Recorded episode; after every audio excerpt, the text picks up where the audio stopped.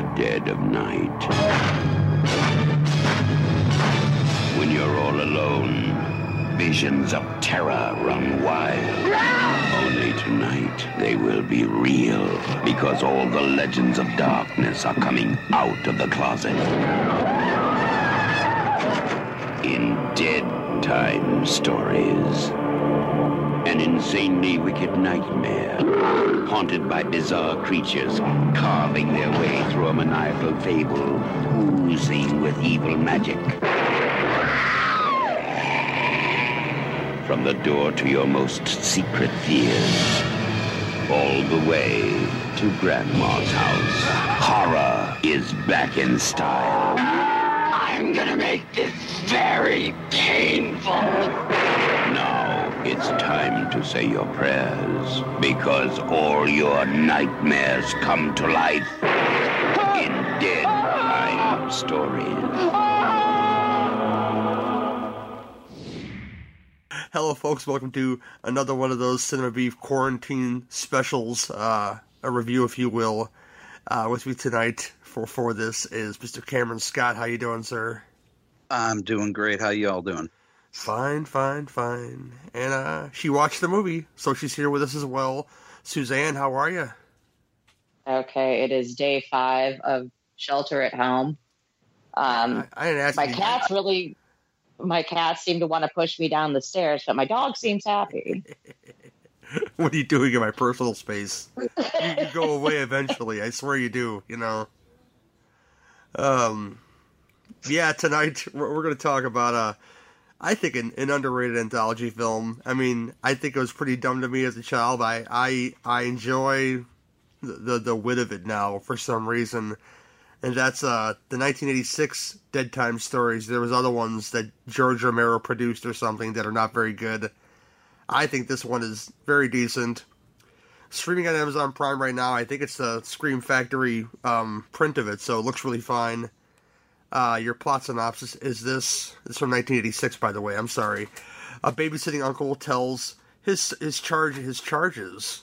He only has one charge. IMDb. One young- one young boy who's kind of an asshole. Three horror stories about a wi- killer witch, Little Red Riding Hood, and a werewolf, and Goldilocks, G O L D I L O X, and the three bear three bears. Um, yeah, this film stars uh, Scott Valentine, who you may know as um, oh, what's Nick, yeah, Nick from uh, Family Ties. Yes. Um, and some other Melissa Melissa Leo, Miss, uh, Melissa Leo shows up in this movie. Uh, Academy Award winner Melissa Leo, who's been in tons of Oh, stuff. that was her. Yeah. yeah, Some other n- names of um mention is the one that plays Goldilocks. Uh, Catherine De- Cathryn de Prume has been tons of stuff. Uh, long list of credits, including Shameless and um, a lot of TV stuff. But you know, you wouldn't guess it from her her role as the telekinetic. We'll get into it. Uh, Goldilocks in this movie. Uh, she was in an episode of Coach. Nice. wow. Northern Exposure. I missed that show for some reason. Um, this was directed by Jeffrey Delman, who um did a lot of miscellaneous crew stuff, but didn't do a whole lot of like writing and or and or directing. You know, but um, he wrote "Stuck on You" from '82, which is a very early Troma film, one of their original sex comedies. Um, I think that and Squeeze Play came out around the same time that's probably like his biggest writing credit that I can see that I that folks would recognize. But um, like I said, this has this has three stories. It starts out with with the wraparound with the uncle who's hanging out with his nephew. All he wants to do is watch the Miss Nude pageant on on what do you say Spectravision or some shit like that, you know. Uncle Mike and the asshole little Brian and um little Brian of course claims he hears monsters underneath his bed and Uncle Mike has to tell him a story. This little demanding little fuck, so he has to make up his own stories. And the first of which is uh, um, this this story about the, this killer witch and, and and their young ward who um intends to go collect the girls so they can resurrect their their, their dead sister. And um, I'm gonna kick it to Suzanne first. Ask her what she thought of the wraparound in, in in general and the first story? You know, I have to admit, I think that the wraparound is the best part of the movie. It's it's funny. I like a little uh, what the hell is that marionette thing that's kind of hanging by the closet. Yeah, that pays, Yeah, off, that pays first off later. story. oh, it does. Yeah. Um, I the first story is it, it's probably maybe the the most thought out of the three, and I was really hoping because I I think I either a went to the theater to see this when it came out. Yes, I'm that old. Or it was something that I rented immediately because I've always had a thing for anthology movies. But yeah, it was kind of my only big disappointment. Scott Valentine is in this, and like I said, he was really, really his career was on fire for about oh six months with you know with Family Ties because he just kind of did a few things and just kind of up and vanished. But yeah, this the first one, the first story actually has some pretty pretty decent gore in it. I was a little surprised going back on it. It was just there were a few uh, kind of ew, that's kind of nasty moments in this. The witches were hilarious. They just they they just remind me of these just old bumbling ladies and he's just kind of the this this guy they got hanging around to do their bit their bidding. Yeah, it's the first one. Like I said, I think it's the strongest. It's not my favorite, but I think it's the I think the most thought out part of the three stories. Cameron, Uh, I gotta agree with uh, Suzanne. It's it's the best constructed story. It's the it's the best written story, and, and again, it's not my favorite of the three. We'll get into my favorite later, but um, you know, but the wraparound and whatnot. That kid, all I kept thinking was, this kid can't die soon enough. and that's a horrible thing to think. But I'm just like, oh, this whining kid. That's why I'm. That's why some people aren't fit to be parents, I guess. But you know, this like weaseling little kid, you know, getting Uncle Mike to read. No, no, that story. That story's not a good one. You know, read me a a, a real story, one you make up. But uh, the the witch segment, though, I really like it. I mean, it. it you know, by process of elimination, one has got to be your le- least favorite. You know, in a, an anthology film. But I seriously don't remember seeing this when I was younger. I know I did, but it was one of those I must have just seen it once and then it just kind of went under the rug for a few years because I mean I remembered bits and pieces. I didn't remember this segment, so it was almost like seeing it again for the first time. So when the like the revelation when you know Scott Valentine takes the the old man to to the women and then there's that revelation that oh no they're these nasty looking witches that look like they came from Rob Zombie's Lords of Salem or something like that. you know, so it, it, it's and it is exceptionally gory. I was really like surprised with how gory it got. It had a kind of a Hellraiser Frank transformation kind of sequence going on there towards the end of it. You know that uh, was actually really good. It just is the days it makes me long for old school, you know, practical effects. But uh, yeah, that's what I took away from it. uh, one thing I got to bring up is that we, uh, we're going to talk about the makeup effects of this film because for a shitty little anthology film, which I don't even know what the budget was for, it had to be ne- next to nothing. Um, this uh, guy Ed French, who did the makeup effects, um, worked on a lot of pretty heavy hitters: uh, Medieval Two, Sleepaway Camp, Exterminator Two, Chud, The Stuff, uh, Necropolis, Breeders. What else? Creepshow Two, uh, Blood Rage. Vampire's Kiss. He worked on a whole bunch of stuff throughout the 80s and the 90s. Uh, what else? Terminator 2, Star Trek 6, Hellraiser Bloodline. So there's your, your Hellraiser connection.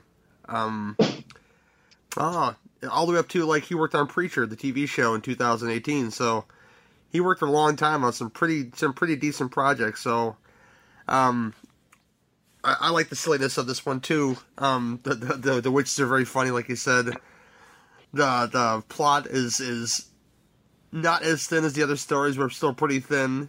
Basically, you got this young ward who you know, you know, once he c- c- kidnaps the, the the buxom she makes a joke that she may be Snow White in, in this in this thing, and kid that kidnap brings her to the witches. He's gonna free her, you know, get with her. But what she before that is the witches resurrecting the sister, and like Cameron said, it reminds you so much of Hellraiser because you would expect this out of the movie. You know, once the heart starts beating and it forms, that looks really gross, and then she starts forming out of the, out of the skeleton, and that's really gross looking, but really really great looking for for a film of this caliber. You know, almost like these effects don't belong in this movie, but it looks it looks really good. I gotta say, it looks really good. And um, what I, my favorite part of the whole thing is the very end where the kid is dissatisfied with the story. So that the the uncle changes changes the end to where the witch still lives, and he's just choking these people wildly, and I can't stop laughing. Oh, I know that. Like it's like getting an alternative ending. Yeah, I know. it's like outtake. Oh, Man, oh man.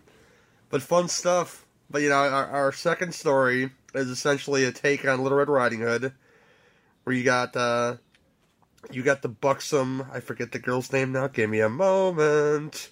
Rachel. We have Rachel, who's this uh, raven-haired young lady who's gonna go for a jog and go collect her uh, grandmother's medicine for from the from the pharmacy, but she gets it mixed up with this guy Willie. She gets his medicine, which is a sedative, and uh, grandma's medicine. I don't know why you get Maalox from a pharmacist for. I couldn't tell you, but it's fucking weird. But um, anyway, Willie's a werewolf, and it's gonna be a full moon. So he needs his sedatives to go to sleep. Apparently, like that's gonna work. This never worked in any fucking werewolf movie ever. But um, you, you're welcome. But um, after um, a, a, a, day- a day uh, of uh, getting getting rubbed on in a, on a fucking air mattress, she, she goes home to find that grandma has has been dealing with this werewolf, and um, yeah, Willie has gone full blown werewolf. And again, I liked I liked the makeup effects of the werewolf. Really simple. The claws look good. But I would kick it to Cameron first. I think it's Suzanne last time. Cameron, uh, what'd you think of the second story of the Riding Hood? it, it, it just there's such a, a tonal shift from the first segment to the second segment. There, there's the whole sequence. Uh, gosh, it's hard to even explain. You got the whole sequence where the girl is basically masturbating while looking in the mirror and, Oh, and fantasizing, seeing this this guy in, in the mirror that's not really there. While right next to it, Mel Gibson is staring you in the face from the Beyond Thunderdome poster that's in the wall. So it's like I'm just like this is like all I could think of. I'm like she's uh, I, I just didn't get it. and then all of a sudden, you know, she, she gets kind of snapped to attention and brought out of her trance. And the dog is licking her ass. Yes. I mean, let's, let's just, you know, get the elephant out out in the, the room here. But like, did, did anybody else feel a little uncomfortable by this? I mean, by a little, I mean a lot. Well, oh uh, yeah. yeah, because she said he's having a fantasy about the sex she's gonna have later. But you know, the dog's in the room li- licking her ass, like like he's licking some fucking peanut butter or something. And she Oh, was she was a little too into it. Like maybe the dog was tugging at her undies or something. no, I just kept looking in the background for like a you know an empty jar of Jif sitting there somewhere. But oh, oh. the getting past that part, it, it you know the the the the, the boyfriend. This has to be the guy. He gets the award for the least amount of game in the world. Man, Like he like- still gets some. How? How? I mean, like, how, I just don't get it. homegirl, homegirl is dumb and apparently very, you know, that I don't even know, the word here to find because basically he's supposed to represent the woodsman, okay? And she, she follows him into the woods because he's got candles and what he calls an air mattress, which is An just mattress. it's a goddamn uh-huh. fucking pool floaty, okay? Oh, yeah, he's got candles, a shed in the middle of nowhere that he has to break into, and you know the, the candles and whatnot. It's like this, this guy is just apparently the, the the only game in town. Hey, his his, pu- his his puppy jacket game is strong, man. Is all I'm gonna say about that. You know, Oh, Yeah, yeah, it's very it's it's it's the most awkward of the three, and I think you know I, I love the the werewolf s- sequences actually, and that's uh, actually a big thing for me because I as as a rule don't usually like werewolf films. I'm just usually not a fan. I'm usually not impressed by it, but I, I appreciated the awkwardness and, and the weirdness of this segment. I kind of wanted to see like a, a, a, a feature film with the idea. That, that's the one thing I walk away from a lot of anthologies. I want to see like bigger versions of these smaller stories. But that being said, uh, the ending was great. I saw it coming a mile away because I'm just like, this is what I would do, and I'm like, yep, that's what they did. And uh, I love the music. I love the music is goofy and it's like not something that you would normally listen to, but like for this kind of film, it's fucking great. Like the offbeat songs are just crazy. They're killer. I love them. Yeah, I kind of wish I had a few of myself, and I want to look up some of these tracks. Maybe I can't really tell if the music was done by one person because he says music by Taj. I don't know how Taj is, and if he's done all the all the song songs in the movie too. I couldn't tell you, but uh, it's worth looking up. I think because I, Yeah. I, didn't, I didn't mention the opening song, but it's it's it's not great. But you know, it's kind of like if Limahl wrote a song for a horror anthology. You know. If you kids don't know who Limahl is, he's the guy that sings the Never Ending Story song, okay? You know? And he was with that band Kajagoogoo from the early 80s. Oh, yeah. See, Suzanne's bringing bringing the music knowledge, see? I know my 80s shit. Apparently she's not too shy shy. You know, okay. There you go. Suzanne, what about you and this, this tawdry little possibly bestiality thrown in her werewolf tale? This is just a really uncomfortable little segment for hopefully everybody because uh, Cameron brought up the dog. Because I when they showed the dog licking her, and like I haven't seen this since I watched it the first time, which was back in the '80s, and I forgot how really uncomfortable that was. And you know, I think my my favorite little sub character in this one is the pharmacist because he is as sleazy as it could possibly have gotten. Oh yeah. Got that slicked back hair, that you know, push through mustache. Ain't got nothing on Ron Swanson though, but you know, still we have the same little concept going, a little bit more on the Freddie Mercury side. And this dumb shit messes up the prescriptions. Oh my god. How stupid can you be? And yeah, let's talk about that dude that she was meeting up with. Okay, it was the 80s. You know, puffy coats and apparently just being a, a- an asshole with blonde hair. That was your standard. This is what all guys achieved. Don't don't forget the eight year old hair eight year old haircut, okay? It was the 80s. Shit like that just flew. I don't know. And, you know, I will say I do like werewolves. And I agree with Cameron. The werewolf sequences were really good. I I preferred that was a really decent looking werewolf. Oh but yeah. they just went so overboard with the cheesiness in this one. I mean, he- this dude was like pulling puns out of his ass.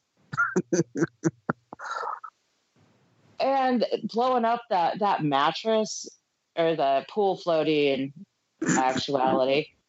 I had to pause it. I had to pause it and, and be like, "Homeboy's really gonna blow up this pool floaty."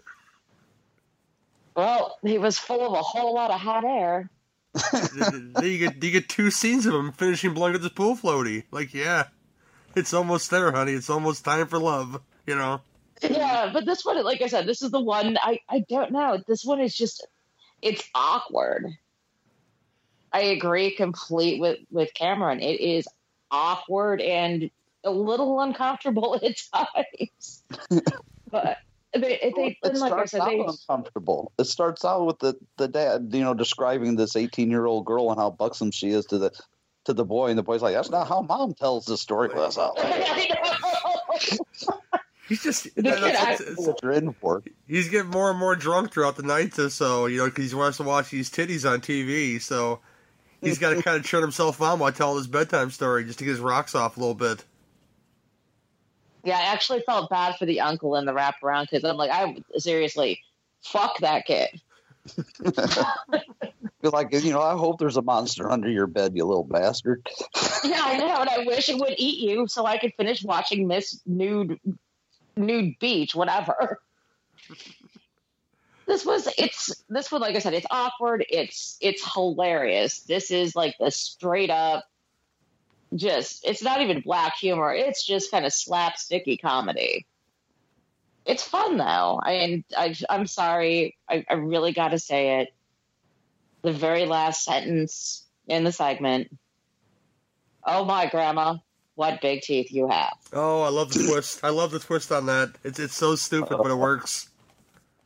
I just laughed my ass off. Gra- Grandma got a neck wound is all I'm gonna say about that one. Okay, and something hilarious happens. And talk about the world's most unflattering, like, freeze frame on that poor actress. It's like, ooh, thumb in the ass. That's what that's what that looks like. That's what that looks like. It's it's time for your enema, Grandma. Whoa, yeah. What a Oh, big my- brown eye you have, Grandma. What- oh, I heard that one. Dum thump. I'm here all night. yes, indeed. No, it's fun. The the werewolf effects were great. I mean, it's, it's quirky as shit, which is what I love about this movie. That it's not something to be taken as high class cinema, but just something to churn on and, and to be to laugh at. Kind of like uh, we did that Trick or Treats movie on on NFW, and it's not a great a, great film like that, but it has you know elements that are just stupid and silly and this movie is, is, is got a lot of those elements too, and um, I like I, I like to move on to the, the last segment now, just to I even say get this over with because I think this uh, this segment is wacky and wonderful. This is the you probably hear the major purring into the microphone right now, by the way, because she's hanging on the desk being an asshole like cats do. Um, but uh, um, yeah, this is the Goldilocks and the Three Bears episode, and, and uh, basically this follows the the Bear family. Their last name is Bear, and uh, the two two of them, uh, Baby Bear and Papa Bear, are, are at a mental institute, very loosely running around the, the the grounds like in Halloween and shit.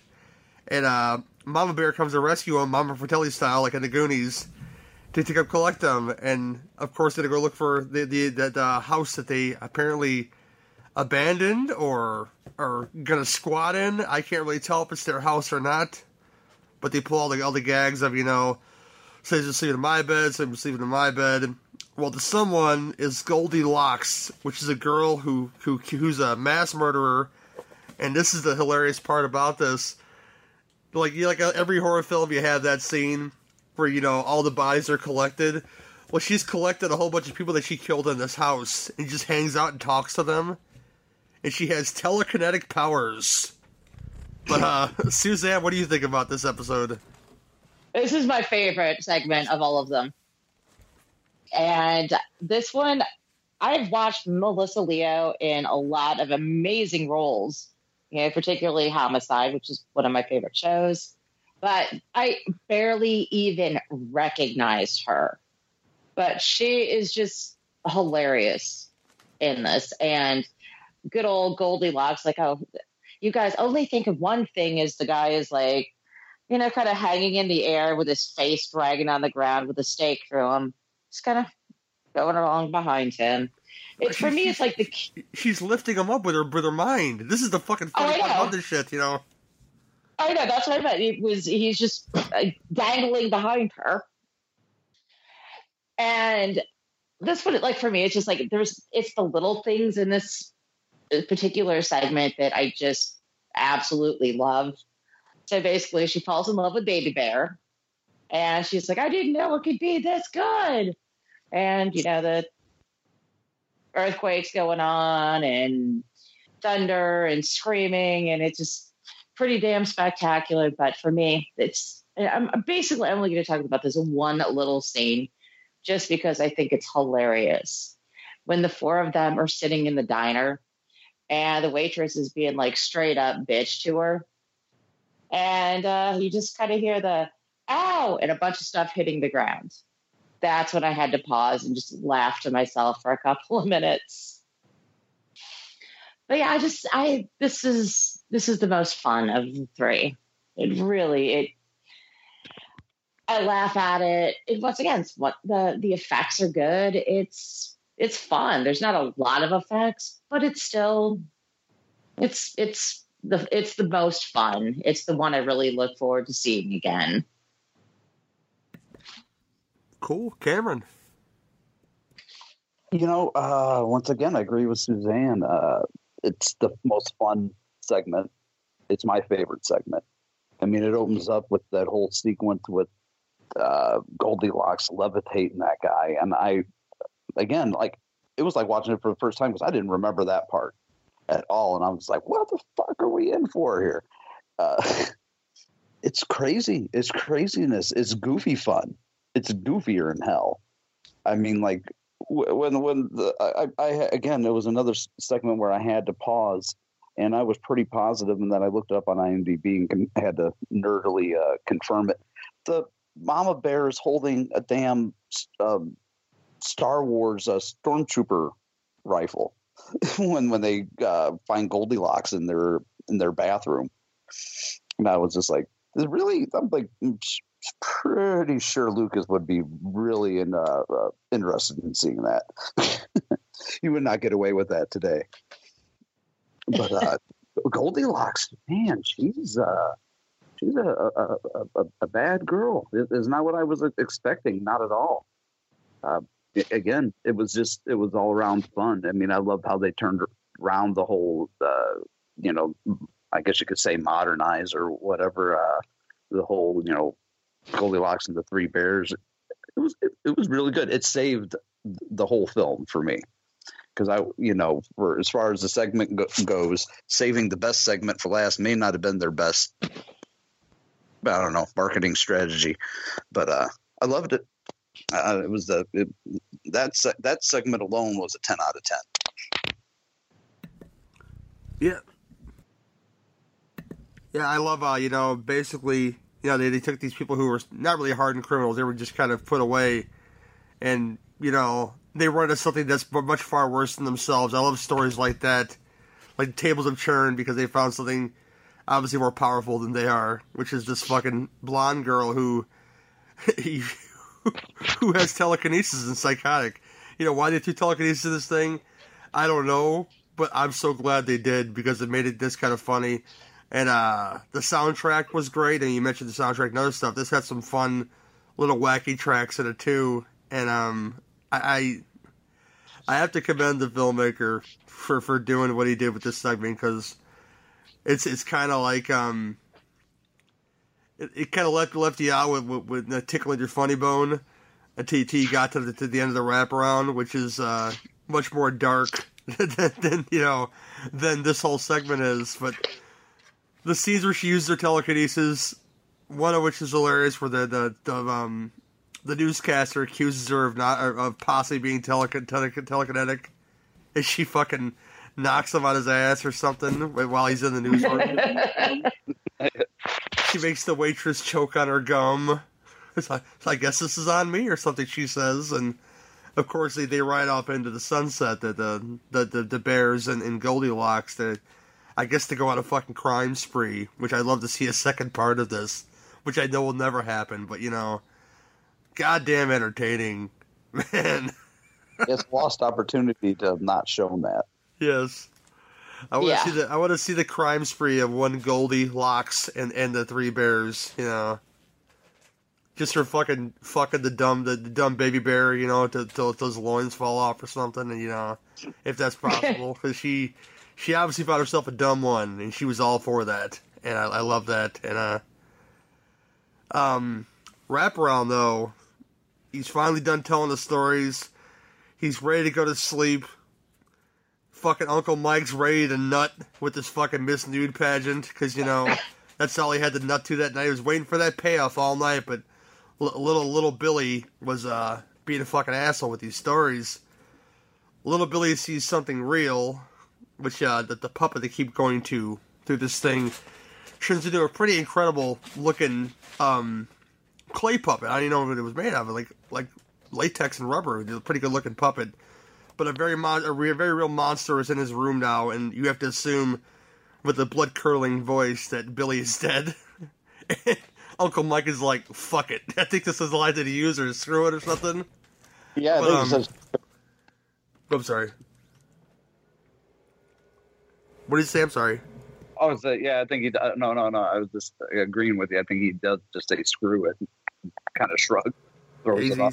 He's, uh he's rated a nut, and uh, he doesn't give a shit what Billy thinks, and uh, that's that's the end of your movie. Frame freeze frame on, on Uncle Mike, and um, I had I had a goddamn good time with this movie, and I'm gonna kick it to Suzanne. Any final thoughts on this uh weird little anthology? What would you give a one to ten?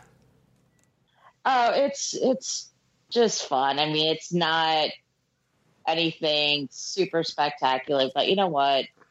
It's it's it's not 90 minutes I'm to want back. I still liked it. Like I said, I hadn't seen it since it first came out.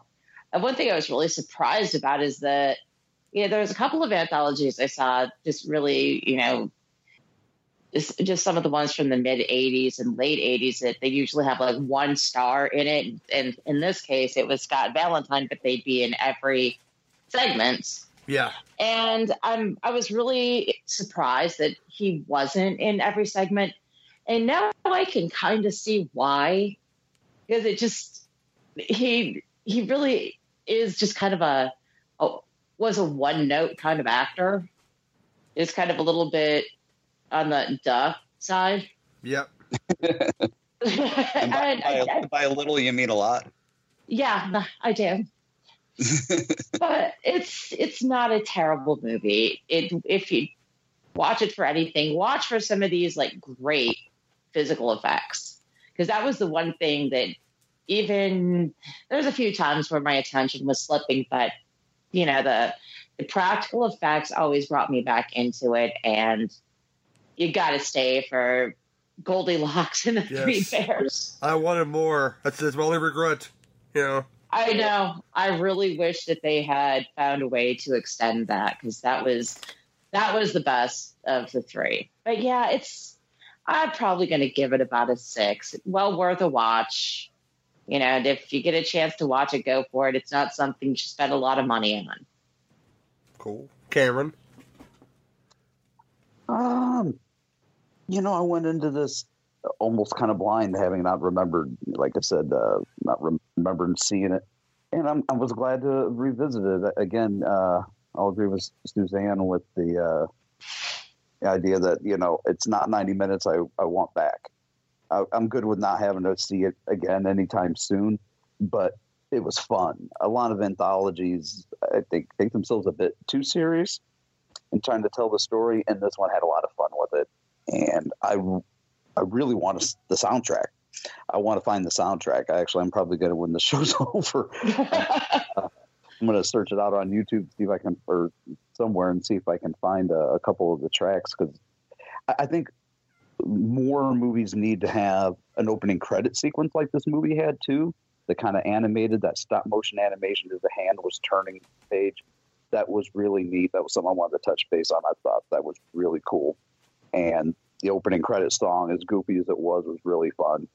And um, but uh, third segment was my favorite. Uh, I would probably have to give it the same rating. I think I'd give it a six. Cool. Yeah, I'm I'm with that six. You know, it was um, it was goddamn enjoyable. I, I can't say it's like it's it's as good as like Creepshow or anything, but it, it's it's good in other ways. Like like we all said that the practicals are are, are surprisingly great. I mean, you, you watch them and you, you wouldn't expect out of a film like this, and um, yeah, it, it, it's fun, man. I, I, I really loved it.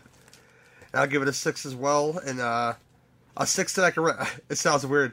A six that I can recommend because I can't recommend you guys to watch something on. If you, you it's on it's on Prime, like we said, and um, it's it's something dumb that you can just turn on, and you know, just just get lost in it because it's it's so absurd in parts, and that's that's that's a big part of its charm is that it's so absurd in parts. You know, that is its, its charm, and, and that's what saves it. Yeah. Um, so dead time story. I'm glad it. I'm sorry. Yeah, I I was just going to add it. Just I'm glad it didn't take itself too seriously. No, it never else, did. I, I know. I, and if it did, I can't even imagine what kind of a train wreck this would have been. Yeah, that's Dead Time Stories from 1986, though. Uh, our next uh, quarantine review is um t- today, of all days, people. During the, this time of, of quarantine, we lost uh, one of our beloved masters of horror, uh, Chicagoan and Lovecraft enthusiast, uh, Stuart Gordon.